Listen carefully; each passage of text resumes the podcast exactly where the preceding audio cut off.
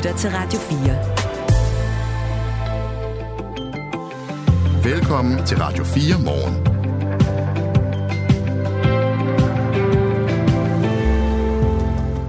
Det bliver en time, hvor det blandt andet kommer til at handle om øh, seksuelle krænkelser. 14 procent af os alle har inden for de seneste fem år oplevet eller været vidne til seksuelle krænkelser, ydmygelser, mobning og trusler til julefrokoster på arbejdspladsen. Det viser en voksmeterundersøgelse, som er foretaget på vegne af Alkohol og Samfund. Og problemerne med krænkende adfærd, det er noget, som øh, fagforeningen Horesta er opmærksom på. Vi taler med den administrerende direktør klokken øh, lige om lidt, 708. En forsvarsaftale mellem Danmark og USA er angiveligt snart på plads, og det kan betyde amerikanske tropper på dansk jord. Ret banebrydende. Det er en historie, Berlingske har i dag. Forsvarsministeriet vil ikke bekræfte, om aftalen er på plads, men oplyser til avisen, at man har gennemført fem forhandlingsrunder med USA. Det er også en historie, vi skal se på, inden klokken bliver halv otte. Og så er det julegaverne, Claus. Ja, vi taler jo øh, julegaver hele morgenen. Og øh, vi har talt med forskellige øh, grupper, og der er stor forskel på øh, at være offentlig ansat og privat ansat. Vi talte blandt andet med øh, borgmesteren i Solrød Kommune, som giver gaver til øh, sine medarbejdere, 1600 i alt. Øh, vi har på Radio 4 lavet en øh, rundringning til 10 kommuner, hvor de fire af dem kun øh, giver julegaver. Solrød er altså en af dem. Vi har talt mest om de offentlige ansatte, men øh, når klokken bliver halv ni, så kan du møde en direktør for en privat virksomhed. Efter 125 år med firmajulegaver, så overvejer han nu øh, at droppe traditionen. Det er noget af det, vi har til dig den her time, som er den tredje og sidste i dag af det aktualitetsprogram, som vi sender hver eneste hverdag mellem 6 og 9. Jeg hedder Kasper Harbo. Og jeg hedder Claus Andersen. Godmorgen. Godmorgen. Det her er Radio 4 morgen. Seksuelle krænkelser og ydmygelser, mobning og trusler har hver syvende simpelthen oplevet i nyere tid til julefrokosten. Det viser en voksmeterundersøgelse, som er foretaget på vegne af Alkohol og Samfund. Ida Fabricius Brun er direktør i organisationen. Det den her undersøgelse viser, det er jo, at der er nogle, øh, nogle negative konsekvenser ved den alkoholkultur, vi har. Og det er rigtig ærgerligt, at der er medarbejdere, som, som oplever de her, øh, de her hændelser fordi det får en stor øh, konsekvens, både for dem selv, øh, dem det går ud over, men jo også for dem, som, øh, som er vidne til det. Hvis man er ansat, så skal man som regel bare til en enkelt julefrokost, medmindre man er ansat i restauranten og hotelbranchen. For øh, der er der altså rigtig mange, der skal til mange julefrokoster på den her tid af året. Pia Foss er administrerende direktør i Horesta. Godmorgen. Godmorgen. Hvor stort et problem er den krænkende adfærd blandt de virksomheder, som I repræsenterer? Ja, nu kan vi jo høre på de tal her, at, øh, at det er hver femte, tror jeg, der blev sagt, som enten selv har været udsat for krænkende adfærd eller overværet af andre af det. Og det synes jeg selvfølgelig er bekymrende højt tal. Jeg har hørt øh, i starten, at det er hver syvende, altså 14 procent, det er cirka hver syvende, der har enten oplevet det eller, eller været vidne til det. Okay, det var hver syvende, men det er stadigvæk et bekymrende højt tal.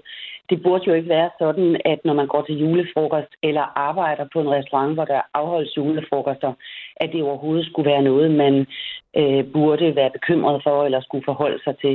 Det burde jo være sådan, at, øh, at de glade gæster, og heldigvis er der flest af dem, vi har, at de godt kan finde ud af at opføre sig sådan, som man bør opføre sig. Alkohol er en medvirkende faktor til de her problemer, fortæller Ida Fabricius Brun, som altså er direktør i Alkohol og Samfund den her kultur, hvor man drikker rigtig meget på en gang, at den får os jo til at smide hæmningerne, og, og, og for nogen kan det få dem til at opføre sig rigtig dårligt over for, over for andre, både deres kolleger og nogen, der rent faktisk er på arbejde til det her arrangement. Er medarbejderne i de virksomheder, som I repræsenterer, for eksempel en restaurantchef, også opmærksom på, hvad der sker internt til de her julefrokoster, som de er med til at facilitere? Det er, øh, det er jo noget, som øh, branchen er øh, opmærksom på, og som vi har øh, positiv eller fokus på. Og det er jo også derfor, at vi har i gang sat den her kampagne for at nå endnu bredere ud, øh, for at sikre, at også gæsterne, der kommer på vores øh, restauranter, er helt opmærksom på, hvad der er forventninger til dem og til deres opførsel. Jeg hørte en kvinde optræde i TV2's nyhedspodcast i sidste uge. Udover at være tjener, så er hun også engageret i sin fagforening, men udtalte sig jo primært om sine oplevelser som tjener. Hun fortalte om de der klap i røven og de lumre blikke, og der bliver taget billeder af hende og alt sådan noget. Og så sagde hun også en ting, som var lidt øh, nedslående at få at vide, når man er en midaldrende mand, nemlig at det altid er midaldrende mænd, der krænker sådan, eller overskrider grænser på, de, på den front der. Er I også opmærksom på det? Jeg tror ikke, at man kan sætte et label på og sige, at det er den og den gruppe, der gør det, men der kan jo sagtens være en overvægt af en bestemt øh, befolkningsgruppe. Jeg har også talt med øh, mange ansatte i vores branche, og det, de siger til mig, det er, at, øh, at det er altså ikke kun mændene. Der kan sagtens være kvinder også, som har en grænseoverskridende adfærd, når der kommer for meget alkohol med. Okay, Nå, det var da en øh, glimrende tilføjelse til, til, til det vidnesbyrd, hun kom med. Det hun også sagde, det var sådan et, også lidt et aldersspørgsmål, altså at de yngre var væsentligt bedre opdraget end de ældre, eller midaldrende. Har du noget blik på det? Ikke andet end, at det synes jeg selvfølgelig er, er positivt, hvis de yngre generationer har en anden fokus på det og en anden bevidsthed om det. Det synes jeg er, er forfriskende, og det er rigtig, rigtig godt at høre. Nå, men vi tager udgangspunkt i den her voksmeter-undersøgelse, som Alkohol og Samfund altså har fået foretaget. Dem, der har været til julefrokost inden for de sidste fem år, der var der som sagt hver syvende, der følte sig øh, udsat for noget krænkende. Der er også øh, cirka hver syvende, der dagen efter fortryder, hvor meget de har drukket. Så det passer jo meget godt med, at, øh, at dem, der måske også har krænket, de efterfølgende kan se, at det ikke var så godt. Ifølge Ida Fabricius Brun, direktør i Alkohol og Samfund, er det her forholdsvis nemt at forebygge, når man er en arbejdsplads. Vores anbefaling er, at man for det første tager stilling til øh, rammerne for, for arrangementet, at man beslutter sig for, hvad er det for noget alkohol, der skal drikkes. For eksempel kunne man, øh, kunne man tage en beslutning om, at der bliver ikke serveret stærk spiritus. Det kunne også være, at der kun bliver serveret alkohol i et bestemt tidsrum, eller at der kun bliver serveret en, øh, en vis mængde alkohol. Og så få lavet nogle, et arrangement, hvor det er nogle andre ting end alkohol, der er i fokus. Det kunne være nogle øh, gode aktiviteter eller, eller noget andet, som gør, at der ikke kun er mulighed for at drikke sig rigtig fuld, men øh, man har mulighed for at være sammen på en anden måde. Og nu har vi altså Pia Foss med, der er direktør i Horesta, som er brancheorganisation for hoteller, restauranter og turisterhvervet. Det er jo sådan lidt dårligt nyt for din branche, hvis man skal fjerne alkoholen, for det er også der, I tjener nogle af pengene. Kan man det? Nu hører jeg ikke, der bliver sagt, at man skal fjerne alkoholen. Det, der bliver sagt, fjerne det er, at man, spiritus. Som, ja, men det, der bliver sagt, det er jo, at man som virksomhed, der bestiller et arrangement, skal kigge på den medarbejdergruppe, man har med, og så skal man forholde sig til, hvad er fornuftigt og rigtigt at gøre her. Fordi ideen med julefrokoster, det er jo, at man skal have det hyggeligt og rart sammen. Øh, det er jo ikke nødvendigvis, at, øh, at medarbejderne skal, skal drikke så meget, at de, sådan som du refererer dagen efter, øh, fortryder deres alkoholindtag. Men hun foreslår også, at man fjerner den stærke spiritus. Det kunne være snapsen. Ja, jeg tror, at det må være op til hver enkelt gæst, altså hver enkelt, øh, der står for et arrangement at beslutte øh, lige præcis, hvad der skal serveres på den pågældende restaurant, hvor man vælger at lægge sin julefrokost. Og hvis man beslutter sig for, at der ikke skal være snaps, så bliver det selvfølgelig også respekteret. Horesta har jo i år lanceret en kampagne, der hedder Hånden på hjertet, ikke på låret, op til julefrokostsæsonen, for at forebygge den her uønskede seksuelle opmærksomhed, krænkende adfærd fra restaurantgæster rettet mod personale. Du godeste. Er du okay? Ja. ja, jeg er helt fint, tak. Nu er der gået et par julefrokostweekender. Kan I se nogen effekt af den kampagne? Altså jeg vil sige, det er jo meget, øh, meget kort tid at måle det på to weekender, som du siger. Men øh, det vi oplever, det er, at vi har fået rigtig meget positiv respons, både fra vores medlemsvirksomheder, også fra ansatte i branchen, og nu den opmærksomhed, I også giver os her i pressen, gør jo, at vi når rigtig bredt ud. Så jeg tror på, at øh, lige præcis sådan en kampagne som den her kan være med til at skabe et højere bevidsthedsniveau, og dermed også en højere respekt og en højere forståelse for, at man selvfølgelig også skal opføre sig ordentligt, og det skal være hyggeligt og rart at gå til julefrokost. Sagde Pia Foss, Pia E. Foss ovenikøbet. Tak skal du have, fordi du var med her. Ja, velbekomme og god dag. Tak i lige måde. Administrerende direktør i Horesta. Radio 4. Ikke så forudsigeligt. It's beginning to look a lot like Christmas everywhere you go. Så kom den igen. Beginning to look a lot like Christmas med Bing Crosby og Kasper Harbo. Vi nærmer os julen. Det betyder, at vi snart skal have julegaver. Ikke bare familie og venner giver os julegaver. Vi får også, øh, mange af os, øh, gaver af vores arbejdsgiver.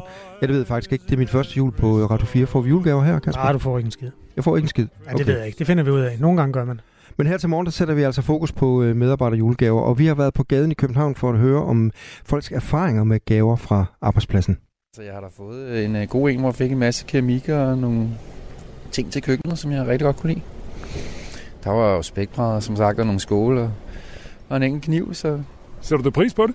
det gør jeg i hvert fald. Har du nogensinde fået en god firma-julegave? Øh, ja. Hvad er du? Jeg har lige fået et par høretelefoner i, øh, i firmagave. Ja, i julegave. Bliver du glad? Øh, ja. Oh, jeg fik en uh, julekurv på et tidspunkt af min... Uh, ja, det var en folkeskole, jeg arbejdede på. Ja, ja, Bliver du glad for den? det gjorde jeg.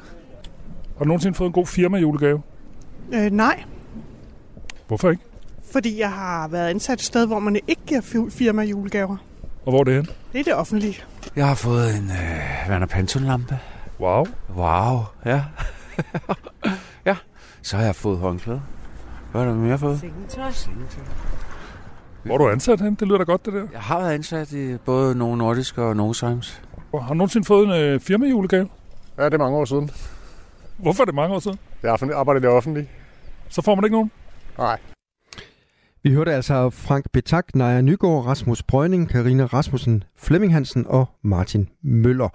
Og Martin Møller, vi hørte her til sidst, han får altså ikke en medarbejder julegave, fordi han er offentlig ansat. Og det er ikke øh, helt ualmindeligt. Her på Radio 4 Morgen har vi kontaktet 10 kommuner, og i fire kommunerne er der slet ikke gaver. I de øvrige kommuner er gaverne ret små. Typisk så ligger de mellem 100 og 200 kroner per styk. Men i flere kommuner er der kun gaver på de kommunale institutioner og arbejdspladser, hvis der er råd til det inden for det almindelige budget. Vi har også kontaktet landets regioner, der blandt andet står for sygehusene, og her er meldingen, at der kun er julegaver i to ud af fem regioner til de ansatte. Men det ser altså noget anderledes ud i det private erhvervsliv. I en ny undersøgelse, som fagforeningen Lederne har lavet, fortæller 87 procent af de privatansatte ledere, at der er firmajulegaver på deres arbejdsplads. Og gaverne, de er tit øh, halvstore. Gavefabrikken, der er en af landets største leverandører af firmagaver, fortæller, at årets mest populære medarbejderjulegaver er en airfryer. Så der er altså stor forskel på at være offentlig ansat og privat ansat, når det handler om julegaver. Ja, altså, jeg synes jo næsten, det er pinligt. Altså, fordi nu kender jeg jo masser, der er også ansat i det offentlige, og de, øh, de kigger jo næsten langt efter os andres gaver. Og de knokler i hvert fald om nogen. Så jeg synes næsten, det er pinligt. Synes du, det er urimeligt? Ikke om det er urimeligt, men jeg synes godt, man kunne gøre noget mere for at i hvert fald vise, øh, vise at de er noget værd. Ikke? Det må ikke, der skulle være nogle penge til det et sted. Øh, jeg synes bare, de skulle have højere løn. Generelt. At det ville være bedre end øh, en julegave, fordi det, man kan hurtigt spise folk af med sådan goder, i stedet for at give dem en højere løn. Jamen altså, det er jo skatteydernes penge, så øh, det har jeg det fint med. De skal da bare have. Selvfølgelig skal det det. det. Men altså, Er det ikke bedre at bruge vores skattepenge på noget andet? nej. Nej. Jeg synes godt, man kunne få en julegave. En god julegave til en 500 mand. Jeg synes, de skal have gaver. Ligesom min mand lige sagde til 500 kroner. De har knoklet hele året, så selvfølgelig skal de have en gave. Er det ikke bedre at bruge skattepengene på noget andet? Nej, de kan skrue ned på noget, så mange andre ting. Hvad siger du til de offentlige ansatte? Mange steder slet ikke får noget, og hvis de får noget, så er det nogle meget små gaver. Det synes jeg er super ærgerligt. Nu har jeg selv været folkeskolelærer i en del år, hvor vi i starten, da jeg startede som folkeskolelærer, fik øh, julegaver, øh, og så lige pludselig blev det sparet mindre og mere, eller mere og mere. Og det er jeg pisse ked af, fordi jeg synes, alle offentlige ansatte, de laver et virkelig stort arbejde. Men skal vores skattepenge gå til, at du kan få en øh, fed julegave? Jeg synes, vores skattepenge skal gå til, at der er nogen, der gider at have det jobs, som gør, at vi så kan have et godt velfærdssamfund. Frank Petak, Naja Nygaard, Karina Rasmussen øh, og ægteparet Hansen, Flemming og Janette Hansen. Og Rasmus Brøgning havde vi mødt på gaden i København. Det er en historie, som vi har fokuseret på her øh, til morgen, for at øh, ja, pejle, hvordan det står til, både det offentlige og det private. Efter nyhederne halv ni skal vi have en virksomhedsejer med, hvor man har givet julegaver i 125 år, og nu overvejer at droppe det.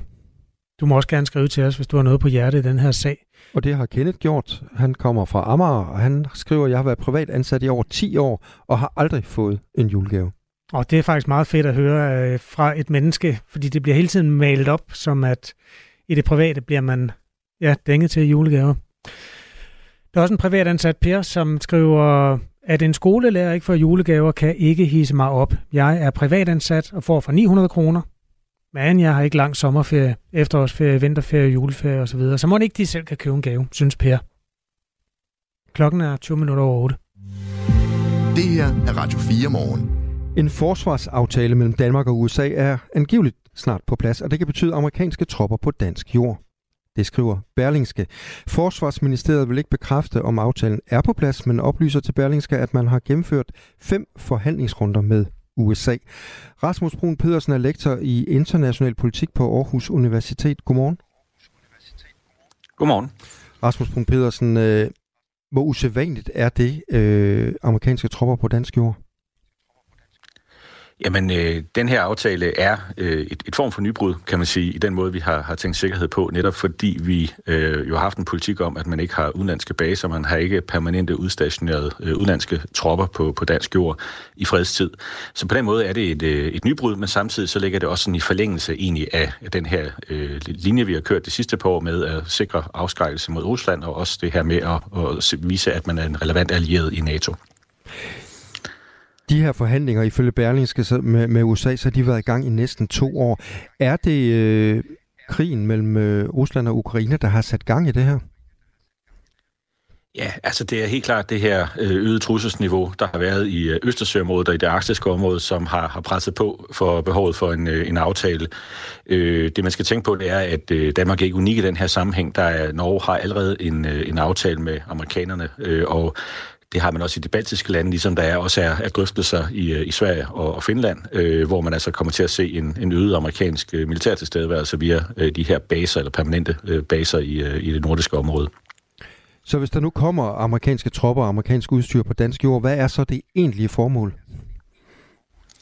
Ja, men altså, man kan sige, der er sådan et, et, et overordnet strategisk formål, øh, der selvfølgelig viser, at øh, amerikanerne også mener deres øh, sikkerhedsgaranti i det, det nordiske område, og derved sådan kan, kan bidrage til det, man kalder afskrækkelse øh, af, af, af, af russerne i, øh, i vores del af Europa. Øh, men der er også en anden mere praktisk øh, funktion, fordi igen, vi ved ikke helt, hvad det er for en, en, en form for base, øh, der er tale om her på, på dansk territorie, at amerikanerne altså så også med til at få en, en infrastruktur på plads, som gør, at de er i stand til at kunne hjælpe øh, i forhold til Ukraine, altså man får nogle opmarschområder og nogle andre ting, som man kan øh, få materiel ind, og, og som man har styr på, som man så kan sendes øh, øst på. Nej, ifølge berlingske oplysninger, altså som du siger, vi har ikke indblik i, øh, hvilke baser der er tale om, men aftalen kan betyde, at vi skal opbevare våben og udstyr, og det har vi heller ikke øh, indsigt i, øh, hvad det rent faktisk handler om. Bør vi ikke vide, hvad det er, vi skal opbevare for amerikanerne? Jo, altså man kan sige, at der er jo en, øh, altså dem, der forhandler de her ting, er jo, altså ved jo godt, hvad det er for en, en type base, fordi når man snakker om baser, så kan det enten være de her meget, meget store baser, som man kender fra, fra Mellemøstene, men det kan også være lidt mere sådan logistikagtige øh, baser, som man, man får installeret.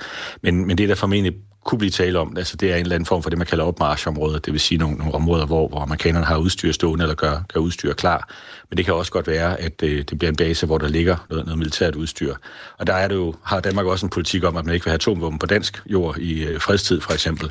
Øh, så der bliver selvfølgelig et spørgsmål om, hvordan øh, de her ting og våben skal deklareres, øh, når, hvis og når det kommer ind på, på dansk territorium. Jeg taler med Rasmus Brun Pedersen, der er lektor i international politik på Aarhus Universitet. Det her det er sådan en historie, som Berlingske bringer i dag, men Rasmus Brun Pedersen, har du nogen som helst idé om, hvor de her øh, baser, de, de kunne komme til at ligge hen? Nej, ikke lige nu, fordi vi ved jo faktisk ikke rigtig, hvad det er for en, en, en form for, for base, der kommer. Fordi man kan sige, hvis, hvis det er sådan de her, som, som øh, måske kunne være sandsynligt, altså sådan en form for logistikbase, som som, som hjælper øh, ting på vej, jamen, øh, jamen så, så kunne det være noget, der, der netop øh, kan aflaste og hjælpe de her øh, forskellige havne, som øh, NATO har, eller amerikanerne bruger, i forhold til at stille materiel til, til Ukraine. Men altså, hvis det er sådan mere en operativ base, altså noget, der skulle eksempelvis kunne, øh, kunne hjælpe i forhold til at afskrække russerne sådan på, på flådedelen i Østersøen, jamen, så er det jo en helt anden type af, af base, vi snakker om.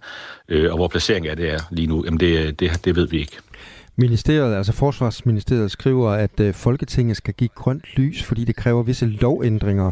Hvor usædvanligt er det, at øh, sådan en aftale her kræver lovændring?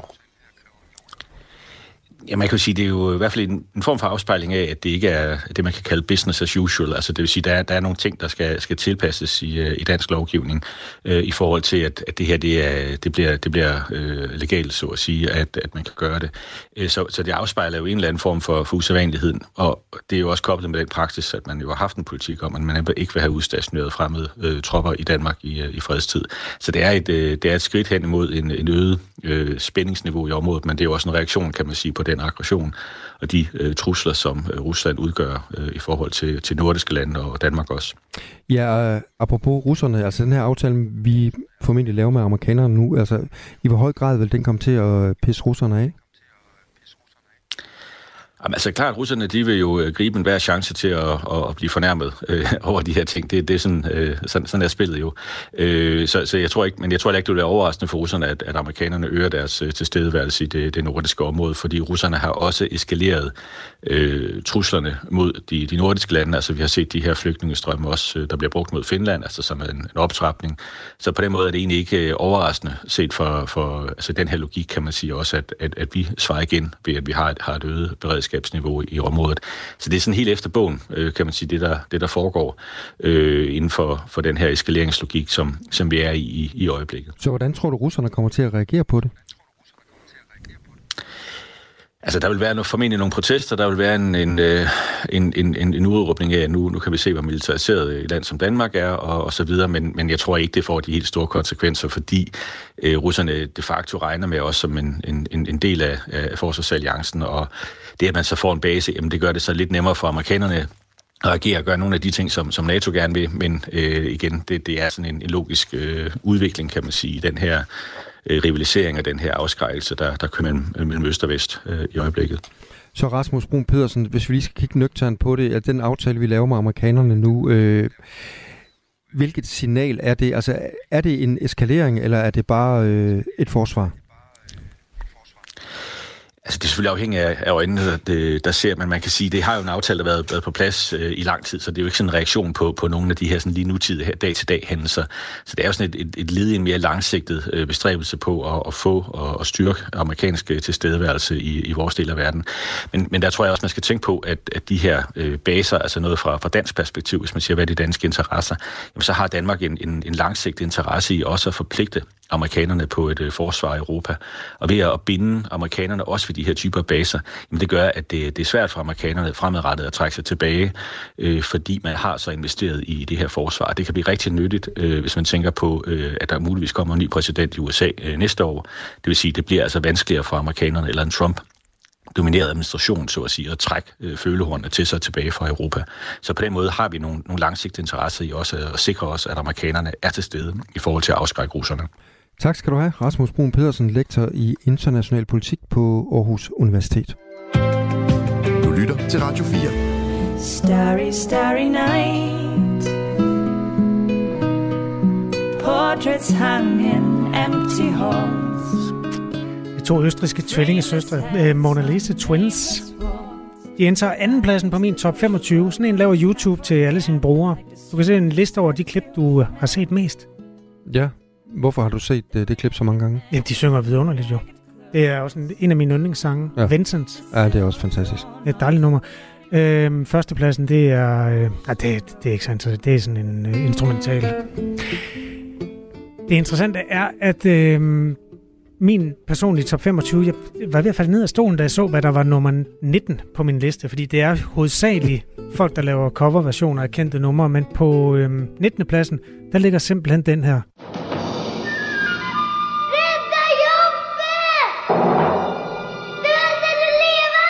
Kan du huske Red Jobbe? Nej, det kan jeg ikke. Det lyder svensk. Jamen, det er det også. Det, var, det, det blev dobbet med speak af, ja, det kan du høre om lidt, en dansker.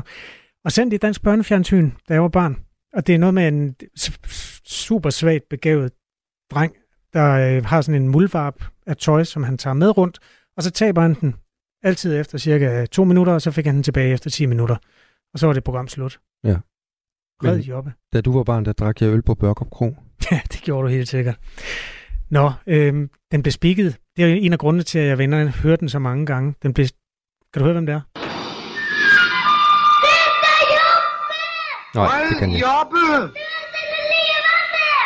Død eller levende? Nej, det Det kan er jeg Otto Brandenburg. Åh, for For pokker. himlens skyld.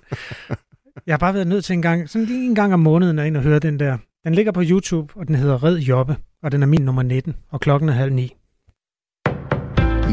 Nyheder på Radio 4. Modsat de fleste, fleste privatansatte, så får mange offentligt ansatte ikke julegaver for deres arbejdsplads.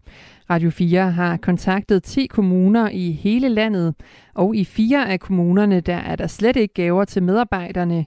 Og i de øvrige, der er gaverne ofte på mellem 100 og 200 kroner, og de gives kun, hvis der ellers er luft i budgettet på den enkelte institution eller arbejdsplads. En af de kommuner, der dog giver julegaver, er Solrød Kommune. Her er Emil Blygger, borgmester. Han er valgt for Liberal Alliance, og han mener, at det giver god mening at give medarbejderne en julegave for 250 kroner. Vi synes i byrådet, det er en god og nem måde at anerkende deres arbejde på. Og så har jeg det sådan grundlæggende, at øh, kommunerne skal selvfølgelig ikke være lønførende, heller ikke i forhold til medarbejdergoder. Men når det er helt almindelig praksis ude i det private erhvervsliv at give en julegave, så øh, synes jeg egentlig også, det er på sin plads, at vi gør det inden for det kommunale Danmark.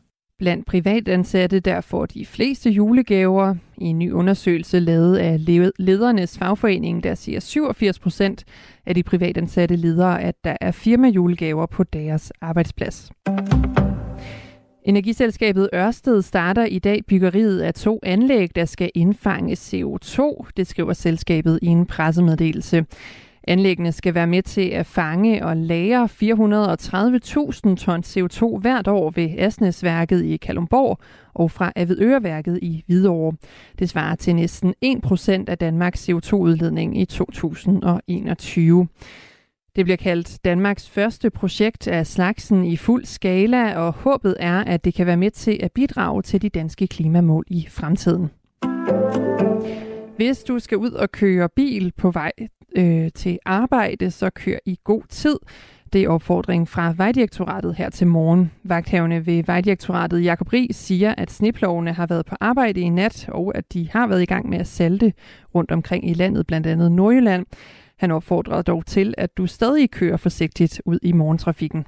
DMI de melder om risiko for sådan her isletveje, og det er i hele landet.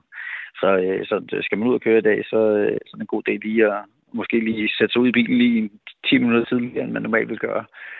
Øh, og så øh, køre lidt ekstra forsigtigt og holde ekstra god afstand ikke, til, de, til de andre trafikanter. Øh, og så kan man lige øh, undersøge sin, øh, altså, den trafikale situation, inden man sætter sig i bilen, så, så er man da helt sikker på, at der ikke er noget i det område, man skal ud, øh, eller præcis hvordan det ser ud, når man rent faktisk sætter sig i bilen. Og her til morgen er der allerede sket uheld på Nordjyske Motorvej og på Helsingør Motorvejen. Alle dele af Gazastriben er nu en del af det israelske militærs landoffensiv mod Hamas, det siger en talsmand for militæret ifølge Reuters. I går der opfordrede Israels militær de mange indbyggere i Gazastribens næststørste by, Khan Yunis, til at forlade byen.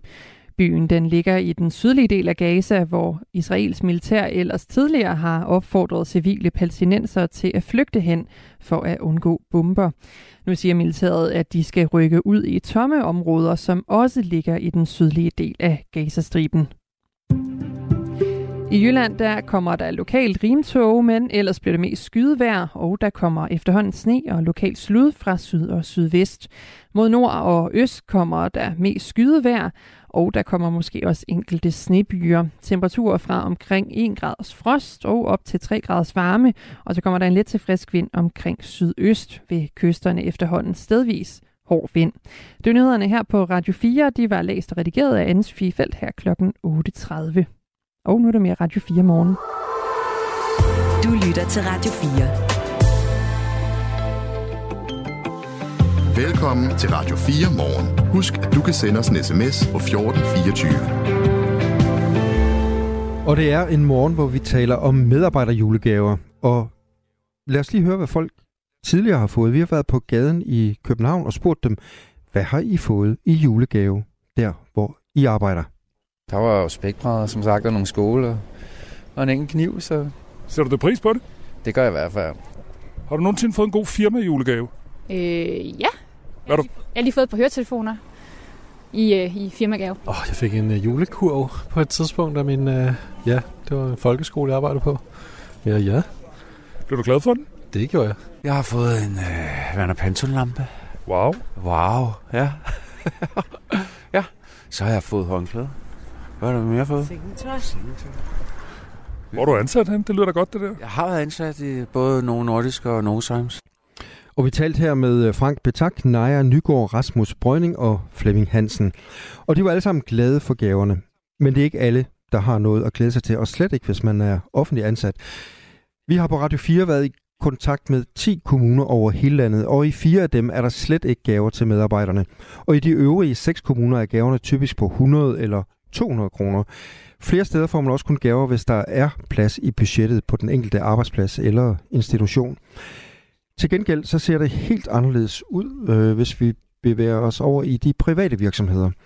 I en ny undersøgelse, som fagforeningen Lederne har lavet, fortæller 87 procent af de private ansatte, at der er firmajulegaver på deres arbejdsplads. Nu skal vi tale med en virksomhedsejer i hvis firma, der er blevet delt julegaver ud i 125 år. Men nu overvejer han at gå mod strømmen og droppe gaverne, fordi han synes, hele traditionen med firmagaver efterhånden har overlevet sig selv. Godmorgen, Erik Godmorgen. Hvorfor overvejer du at droppe julegaverne? Jeg skal lige sige, at du øh, er direktør i virksomheden øh, Thyrmer Tools. I laver bord og gevind til industrien og byggeriet. Det er rigtigt. Øhm, og jeg er faktisk lidt nervøs ved at have samtalen, fordi jeg ved, at vores øh, ansatte elsker jeres radiokanal, og sikkert sidder og hører den lige nu. Det er godt at høre. Tak skal I have. Nej, øh, altså spørgsmålet var om, om hvorfor vi øh, overvejer at gå den modsatte vej, ikke? Ja. Jamen, altså, jeg, jeg synes måske, at altså, vi, vi må give op til 1300 kroner, så vidt jeg husker, om, om året. Øhm, og vi, vi prøver at være så gode ved hinanden i virksomheden, vi nu kan inden for de rammer, der er. Øh, og det vil sige, så typisk så ligger en julegave måske på 600-800 kroner, hvis der også skal være plads til ting resten af året. Men jeg synes jo måske, at det bliver lidt kunstigt, fordi mere og mere er det jo blevet til, at vi har en eller anden øh, shop, som vi bare indbetaler penge til, og så får de ansatte, eller mine kollegaer, hvad vil du vil kalde det, de får så bare en kode, og så kan de bestille. Altså, jeg ved ikke engang, hvad de bestiller. Jeg ved ikke engang, hvad de får. Og så til sidst, så bliver det så automatiseret. Jeg synes måske, at, at det, jeg gerne vil have, øh, gik, gik fra det, ikke? Øhm, øh, man kan også sige, øh, vi, vi har, min, min oldefar, da han startede virksomheden i 1898, der havde han jo i en meget øh, lang periode noget, der hed øh, Tyrmers julehjælp, hvor vi så gav gaver til andre end til hinanden og det genopfandt vi så for fire år siden. Øhm, så det, det er den retning, jeg tænker lidt. Men Erik Thürmer, jeg ved, du har 75 øh, ansatte cirka i Danmark og Tjekkiet. Du kunne vel også bare gå i magasin og købe en personlig julegave? Ja, øh, og, og det er også en overvejelse. Det tror jeg faktisk også, øh, at, at vi skal begynde på. En anden ting er, at jeg havde selv en direktør øh, en gang, da jeg stod i lære. Han satte sig ned og brugte måske 10 minutter et kvarter på at skrive et julekort til samtlige ansatte, og der var en stor virksomhed. Og, øh, og så fik alle en, en juleand med et personligt kort om året, der var gået, og ønsker for, for året øh, fremad, også for, for medarbejderens øh, familie. Det, den, den nærhed bryder jeg mig godt om. Men hvad er det, du synes, øh, julegaven den kan? Altså, jeg synes jo, det den skal kunne. Jeg synes jo, vi er jo nået til et punkt, hvor det er blevet for kunstigt. Så det, jeg synes, den skal kunne, det er, at den skal kreere nærhed, den skal kreere øh, sammenhold, den skal gøre, at vi føler, at vi er øh, noget helt specielt sammen øh, og kreere noget, der er større end os selv og komponenterne sammen, og ikke bare, du ved, noget vi gør på automatik, fordi her er der altså noget, vi skattefrit kan gøre op til 1300 kroner årligt, ikke? Og nu sagde du så før, at øh, I plejer at give julegave for ca. 700-800 kroner. Er du ikke bange for, at dine medarbejdere så bliver skuffet, hvis du dropper gaven øh, fra næste år? Jeg havde faktisk tænkt mig, at nu, nu breaker vi det jo her sammen med dig, og de sidder nok og hører på det. Jeg kommer direkte fra Dubai og står nu i, i Sverige, øh, så jeg har ikke fået talt med dem om det, men, men Det jeg har også, faktisk øh, det er fandme også dårlig, dårlig skik, Erik Thürmer. Jeg håber, jeg, det håber jeg ikke. Jeg håber, at øh, det bliver godt det hele, men, men min, ja. min tanke var, at vi faktisk skulle sætte os ned i, i, i plenum øh, og, og tale det igennem og sige, hvad er det egentlig, vi gerne vil? Øh, der er, jeg var overrasket over, da vi ind- genindførte min oldefars øh, øh, julehjælp, hvor mange der havde brug for det. det. Det kom virkelig bag på mig, og hvor taknemmelig man var for det. Og det kan jo også give juleglæde, ikke? Det kan det. Gavefabrikken, som er en af landets største udbyder af firmagave, fortæller, at øh, den mest populære gave i år, det er en airfryer. De fortæller også, at gavebudgetterne vokser hvert år, og i år er de 10% større end sidste år. Folk får typisk firmajulegave firmajulegaver for 500-600 kroner, og så skal det tilføjes, at øh, gavefabrikken i langt overvejende grad leverer til private virksomheder. Og lige nu der taler jeg med Erik Thyrmer, der ejer virksomheden Thyrmer Tools. Og Erik Thyrmer, hvad synes du om, at gaverne så de bliver større og større i de private virksomheder?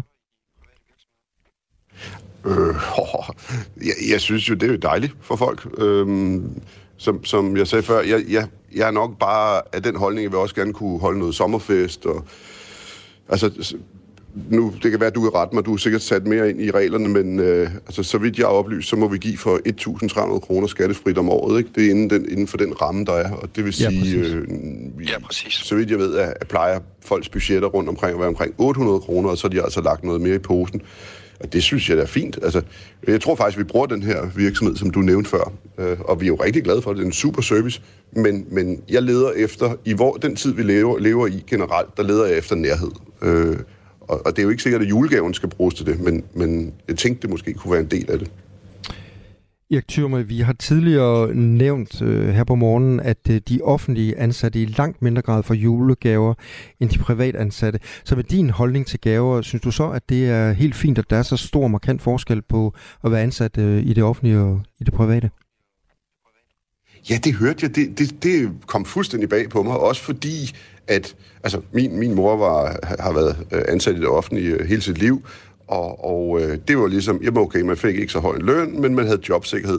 Jeg oplever det jo meget mere dynamisk i, øh, i det offentlige system i dag, og et sted, hvor man virkelig kan gøre karriere, og også et sted, hvor der bliver tjent rigtig mange penge. Så ja, det synes jeg egentlig var lidt, lidt morsomt, at man ikke øh, havde det, og, og noget, jeg i øvrigt ikke vidste. Jeg taler med Erik Thürmer, der er ejer af virksomheden Thürmer Tools. Og Erik, øh, i år så får dine medarbejdere så gaver, men øh, du sidder og breaker det nu, at de måske ikke får gaver til næste år, men hvad skal der så ske i stedet for? Så skal vi jo finde på noget andet. Så skal vi måske lave en oplevelse sammen, eller vi skulle måske tage halvdelen af gaven, hvis folk synes, det er en god idé at give noget mere til julehjælp. Eller det kan også være, at det er bare mig, der skal gå mere ind i det og sige, jamen jeg sætter mig ned og siger, jamen jeg bruger fire dage i december på at tage ud og købe julegaver fysisk, og sætte mig ned og skrive et, et personligt kort. Det er jo også en vej at gå. Øh, jeg, jeg vil egentlig bare gerne have noget nærhed i det, fordi de sidste to-tre år, der aner jeg ikke, hvad folk har fået i julegave. Og, der, og jeg har selv, uden jeg ved det, har jeg selv fået et, noget sengetøj fra en eller anden arbitrær webshop, jeg ikke engang kan huske navnet på. Hvis vi lige skal rise op, hvordan reglerne er, det kan være, der sidder e- andre arbejdsgivere og hører med i Radio 4 morgen nu, så kan jeg fra Skats hjemmeside oplyse, at det er 1300 kroner, som det også blev sagt. Der er grænsen for en skattefri gave øh, for den enkelte modtager, og det er også der, hvor der er nogle fradrag for, for, for virksomheden. Det hører med til historien, at det er altså summen af gaver, man giver i løbet af et år. Så hvis man for eksempel i januar har begavet sin øh, sine øh, ansatte med et eller andet, så skal det lægges sammen med det, man så giver i løbet af julen, og i øvrigt også, hvis der er en gratis julefrokost, så hører den øh, også med i, i den, det, det, som modtager, man så skal være opmærksom på, på den del af det. Det var bare lige for at øh, tage en faktaboks omkring reglerne på det her felt. Man skal huske at opgive til, til skat, hvis man får en gave, der er dyrere end 1300 kroner, åbenbart. Erik Thyrmer, tak fordi du var med her til morgen. Og nu håber jeg ikke, du får alt øh, for meget ballade med dine kolleger, når du kommer tilbage på arbejdspladsen øh, senere i dag, når du nu har siddet og breaket, at øh, der er ingen julegaver næste år. Det er vi ikke sikre på endnu, men tak fordi jeg måtte være med. Rigtig god dag til jer. Lige måde. Ja, tak i lige måde. Du lytter til Radio 4 morgen. Nogle gange, når man er sådan en rasende journalisttype som mig, så kan man godt ærge sig, når man ser en rigtig god historie, og den er fra et andet land, fordi så kan man ikke øh, lave den der indignerede forbrugervinkel på historien. Det her det er noget, der udspiller sig så langt væk som Malaysia, men ikke desto mindre øh, meget interessant. Det er en dame, der hedder Hafidja Abdullah, som har skrevet et indlæg på øh, LinkedIn til sin bank, der hedder Maybank. Og øh, det er åbenbart en på de kanter meget stor bank, som også har nogle slogans om, at de, gør deres, de vil gøre deres kunders øh, bankoplevelse sådan rigtig memorable. Hvordan oversætter man det? Sådan, mindeværdig. Ja, præcis. Mindeværdig. Og øh, hun har haft en rigtig dejlig mindeværdig oplevelse, fordi en dag, hvor hun loggede på sin bankkonto, så kunne hun se, at der stod 404 millioner 40.404 af den lokale valuta i Malaysia, som hedder ringgit. Det svarer til 600 millioner danske kroner, så det var en god nyhed jo. Hold op. Ja. Øh, og det var hun jo rigtig glad for. Men der er et men. Der kommer et men nu, jeg kan mærke det. Ja, og det er der, øh, hvor jeg meget gerne ville have haft, det var sket for en dansker på en eller anden måde. Eventuelt mig selv, så kunne vi have ringet til banken herfra lige nu. Det var, at øh, da banken opdagede det her, og det gjorde de, for det er en digital fejl af en eller anden øh, slags, hvis du lægger mærke til det, så det tal, det der meget lange tal, hun har fået, det består af fire tal og et 0, og et firetal og et 0, og et firetal og et 0, og et firetal. Ja, så er der ja. en eller anden computer, der bare er kogt over. Altså 404 millioner 40.404 ringgit. Da banken opdagede det, så den havde åbenbart en anden computer også, der holdt øje med den første computer, så øh, lukkede de hendes konto. Det var lige omkring den første. Det var faktisk derfor, hun hoppede ind i netbanken for at se, hvad der stod. Og øh, så var den bare lukket. Ikke bare hele dagen, men også hele næste dag. Og hele næste dag igen. Det er ikke øh, sådan i Malaysia, at folk falder ned af stolen over, at der sker en eller anden fejl omkring lønudbetaling, fordi arbejdsgiverne kan måske være lidt længere om det nogle gange. Men når det er hendes egen bank, og når det er dem, der har lavet fejlen, og når hun nu har løn, der står på kontoen, så synes hun altid, at det var en lille smule nederen, at øh, det skulle tage så lang tid, før den blev åbnet igen.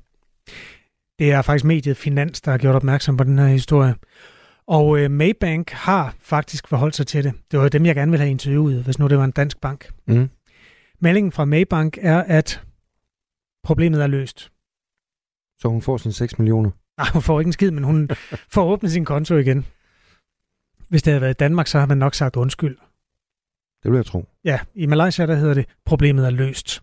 Så de betragter det ikke som et problem længere.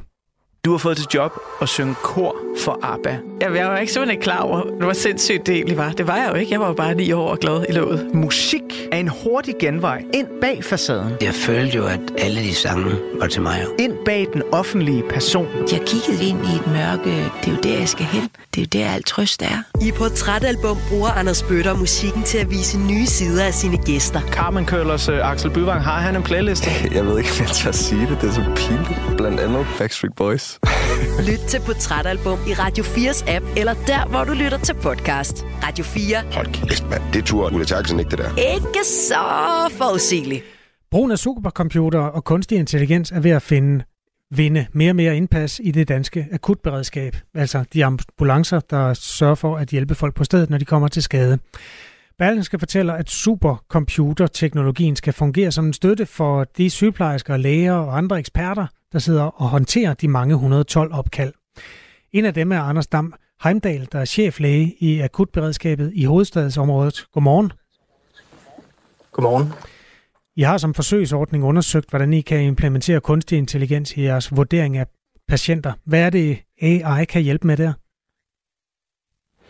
Jamen, AI kan jo give noget, som vi mennesker aldrig nogensinde kan, fordi en computer kan, øh, kan, kan samle så mange data og genkende mønstre på en måde, som, som vi i den menneskelige hjerne aldrig nogensinde kommer til at kunne. Så på den måde er, er AI et, et super godt støtteredskab. Vi kan ikke erstatte mennesket, der sidder bag telefonen, og det vil sige de sygeplejersker og paramedicinere, der tager et 112-opkald og, og har kontakten med borgeren. Men vi kan give dem et redskab, som kan hjælpe dem til at træffe de rigtige beslutninger hurtigt. Hvad er det? Kan, kan vi blive konkrete? Altså uden at udlevere noget øh, sådan personfølsom data, men kan, kan du give et eksempel på, hvordan sådan et opkald det kunne finde steder, hvor øh, computerkraften så kan hjælpe jeres ansatte med at tage de rigtige beslutninger? Jamen altså, vi har i, i nogle år øh, gjort os nogle erfaringer med, med hjertestop. Og det er fordi hjertestop, det er, det er let at måle på. Enten har man det, eller også har man det ikke. Det er i forvejen noget, vi er rigtig gode til øh, at genkende, og derfor forventede vi heller ikke, at der var en kæmpe stor øh, gevinst ved at bruge kunstig intelligens i den her sammenhæng, men, men vi har kunne øh, få en computer til at lytte med på en masse opkald og lytte en masse opkald igennem og finde nogle mønstre. Og det er lige fra, hvordan man øh, som indringer trækker vejret, øh, baggrundslyde og, og hvilke ord, der bliver brugt. Alle de her ting bliver samlet i en computer, der så finder et mønster og kan være med til at, øh, at vurdere og, og sende en lille advarsel op på skærmen, at her kunne der være tale om et hjertestop. Og det har vist sig at virke ret godt. Altså, vi har gode erfaringer med det. Øh, og det betyder, at nu, øh, nu er vi jo et sted, hvor vi synes, det er rigtig spændende at kigge frem mod nogle af de mere komplekse ting at, at diagnostisere. Og det, det kunne være sådan noget som, som øh, blodpropper i, øh, i hovedet for eksempel. Der ved vi, at, at man har et, et meget komplekst øh, mønster. Det er sådan mange forskellige, ofte sådan lidt lidt vage eller sådan lidt mudrede symptomer, som, som ikke er sådan klokkeklart. Og der kunne det være rigtig godt at have et ekstra støtteværktøj. Så det, det er noget af det, der, der er spændende at, at kigge ind i fremtiden i hvert fald. Mm, kan du sige mere om, hvordan præcis det der værktøj hjælper? Altså, der, der sidder et menneske og tager telefonen. Jeg ved ikke, om det er det læger, eller er det øh, en anden form for sundhedsuddannelse, de har? Det er sygeplejersker og, og paramedicinere, der svarer de her sundhedsfaglige 112-opkald, når de er kommet igennem fra, fra alarmcentralen. Og hvad er det så, computeren assisterer dem med i forhold til den viden, de har? Altså, der sidder et andet menneske og ringer, typisk måske en bare, der har... Er det, er det så en, der har overvejet trafikuheld, eller hvad? Ja, det kunne det for eksempel være. Altså, det, det, er, jo, det er jo alle mulige øh, problemstillinger, man bliver præsenteret for på, på 112. Øh, men, men det, der sker, er, at, at computeren ligger ligesom i baggrunden og, øh, og analyserer alt det, der bliver sagt i opkald. Og som sagt, det er lige fra, fra den baggrundsstøj, der er, til, til hvilke ord, der bliver brugt, øh, til hvordan øh, øh, vejrtrækningen er, hvordan øh, tonelejet er. Og alle de her ting, det holder den så op imod en database, hvor den har lyttet igennem millioner af opkald, øh, og kan på den måde finde nogle mønstre, og så kan den foreslå øh, den øh, operatør, altså den sygeplejerske eller paramediciner, der sidder med opkaldet, at her kunne der være tale om eksempelvis hjertestop, som er det, vi har prøvet det på.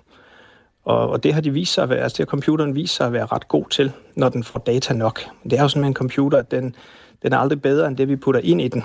Øh, så den skal, den skal have rigtig meget data, før den, den bliver god. Hvilke faldgrupper kan der være i det her? Altså, der kan, man har jo ofte set, at AI kan finde på nogle helt øh, vanvittige ting, hvis, hvis der sker en eller anden øh, sådan forbytning af nogle, nogle ord. Den tror, den hører det ene ord, så hører den det andet. Altså man skal vel også mm, tage højde for, for det i, i, i udrulningen af det her system. Ja, det er du fuldstændig ret i, og det er jo også øh, det er, det er jo derfor, jeg er rigtig meget opmærksom på, at vi ikke kommer til at implementere det her for tidligt, fordi det lyder spændende. Vi skal være helt sikre på, at den her, det her værktøj, det er, det er tilstrækkeligt robust, før vi, vi sætter det i drift. Øh, og der er, jo, der er jo selvfølgelig altid dels den menneskelige faktor, det ved vi med, med alle andre tilfælde, hvor man beder en computer om at overtage noget, et menneske tidligere har gjort, så, øh, så vil der være et, et vist forbehold fra, fra menneskets side i forhold til, øh, at det her nu godt nok. Øh, og det andet er sådan det rent systemmæssige, at vi skal være helt sikre på, at det her er testet af og prøvet af øh, tilstrækkeligt godt til, at vi kan sige, at det er et, et godt, robust redskab. Og øh, endelig vil jeg sige, det er jo også vigtigt, at vi går ikke ind og erstatter et menneske med en computer i den her sammenhæng. Vi lægger et støtteværktøj oven i noget, vi allerede er rigtig, rigtig gode til, for at blive endnu bedre. Så du kan sådan også garantere, hvis nogen, nogen sidder og tænker, robotterne kommer, altså hvordan håndterer I det, at, at der ikke skal være en risiko for, at det går ud over patienttrygheden også? Jamen det gør vi ved at dels sikre os, at vi ikke sætter det her i drift, før vi, øh, før vi er sikre på, at det fungerer godt. Altså vi tester det virkelig, virkelig grundigt. Øh, og, og det andet, det er, at vi har jo stadigvæk mennesket, som har siddet der de sidste mange år. Vi har en, en gruppe utrolig erfarne øhm, øh, 112-operatører, øh, som sidder og besvarer de her opkald. Øh, og de her, de her sundhedsfaglige kompetencer, de vil jo stadigvæk være der, så vi lægger noget oveni, der ikke var der før men vi tager ikke noget væk overhovedet. Det er stadigvæk den samme, det samme menneske, man har kontakt med, og hele den menneskelige del, både i den faglige vurdering og i kommunikationen, vil være der. Man kommer ikke til at tale med en robot. Tak skal du have. Anders Dam Heindal, øh, cheflæge i akutberedskabet i Region Hovedstaden, hvor man altså kigger nærmere på, hvordan AI kan være støtte for dem, der modtager alarmopkald. Klokken er 6 minutter i 9. Det her er Radio 4 morgen. Kasper Harbo, du kan godt forberede dig på, at øh, inden længe, så skal du til at spise den øh, emballage, som du får din sushi leveret i, for eksempel. Ja. Ja. Hvordan lyder det? Hvordan smager den, tror jeg, jeg vil starte med at spørge. Den kan måske smage lidt af citrus, altså citronskaller, appelsinskaller. Ja. I 2028 der er det meningen, at vi alle sammen skal spise emballage, hvis det står til en gruppe forskere fra Danmarks Tekniske Universitet. De arbejder med et projekt, som skal gøre op med de her 367 millioner, hvis det ikke var så mange, millioner ton plastikemballage, der ifølge forskerne ikke behøver at ende i øh, skraldespanden. Den her spiselige emballage, den skal fungere som plastikfilm og fremstilles af noget af det pulver, som man altså bruger i juiceindustrien, øh, og som udvindes fra citrus- og appelsinskaller. Og det går alligevel til spil, og så er der nogle forskere, der tænker, så kan de lige så godt bruge det til at lave spiselig plastikfilm. Nå, jamen det er da en virkelig god nyhed. Hvad med bananskralder? Kan man lave dem, så de også kan spises? Det ved jeg ikke. Nej. Det, jeg, har du nogensinde prøvet at bide en banan? Altså, Ja, ja, ja. Ja, det har jeg. Jeg har prøvet at spise alle former for skrald til frugt. Er det rigtigt? Inklusive øh, appelsinskrald. Ja, fordi jeg er et nysgerrigt menneske. Hmm. Det her det er altså forskning, der ender helt ude i forbrugernes køkken, og de her forskere de håber, at forbrugerne er klar til den her spiselige fødevarefilm. Det siger Susan Løvstad Holt, der er altså projektleder og lektor hos øh, DTU. Hvorfor? Og det kommer om 4-5 år. Ja, Meningen er i 28, om fire år. Radio 4. Ikke så forudsigeligt. Det israelske militær udvider landoffensiven til hele Gaza. Det siger en talsmand til Reuters. Den udvidede landoffensiv kommer efter dage med massive bombardementer af blandt andet byerne Khan Yunis og Rafah. En udvidet offensiv er et israelsk signal om, at man har i sinde at forfølge det politiske mål, man har sat om at eliminere Hamas fra jordens overflade.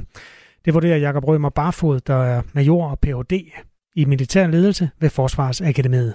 Og nu har de slået en del af dem ihjel i den nordlige del. Øh, der er formodentlig stadigvæk nogen i den nordlige mm, del, men øh, der er også nogen i den sydlige, og nu vil de ligesom prøve at få kontrol over den sydlige del af området, og i forbindelse med, at de tager kontrol over det terrænområde, så vil de så slå, øh, slå Hamas-krigerne i- ihjel.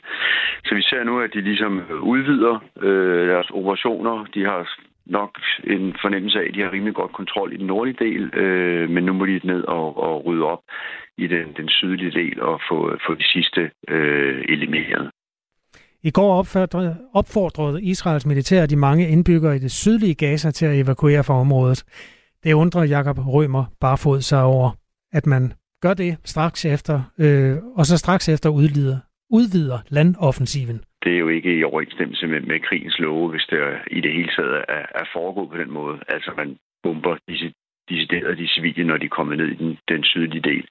Men det er jo en af israelernes største udfordringer. Det er øh, civilbefolkningen. Hvordan undgår de, at, at civile bliver, bliver dræbt? Og, øh, og det har de så prøvet at gøre ved at, at, at, at få dem til at gå ned i nogle, nogle særlige områder, øh, hvor de så til synligheden alligevel øh, tæt på eller i området har, har bombet.